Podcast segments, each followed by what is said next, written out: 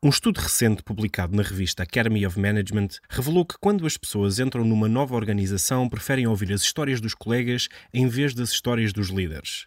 Sendo isso a verdade, a maioria dos programas de integração e inclusão normalmente deixa pouco espaço para os colegas partilharem as suas experiências. E o que é que podemos fazer? Número 1.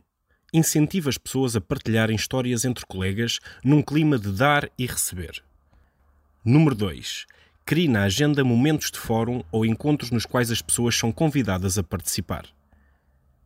Número 3. Encoraje a partilha de histórias de forma autêntica, onde se fala sobre os sentimentos e os erros cometidos, num clima de honestidade e confiança.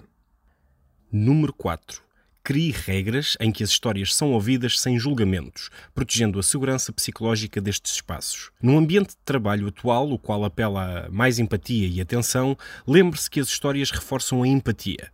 Ficar no lugar do outro e imaginar como é ser essa pessoa. De facto, as perspectivas dos outros têm um efeito positivo em temas relacionados com a cultura, colaboração, inclusão e a gestão da diversidade.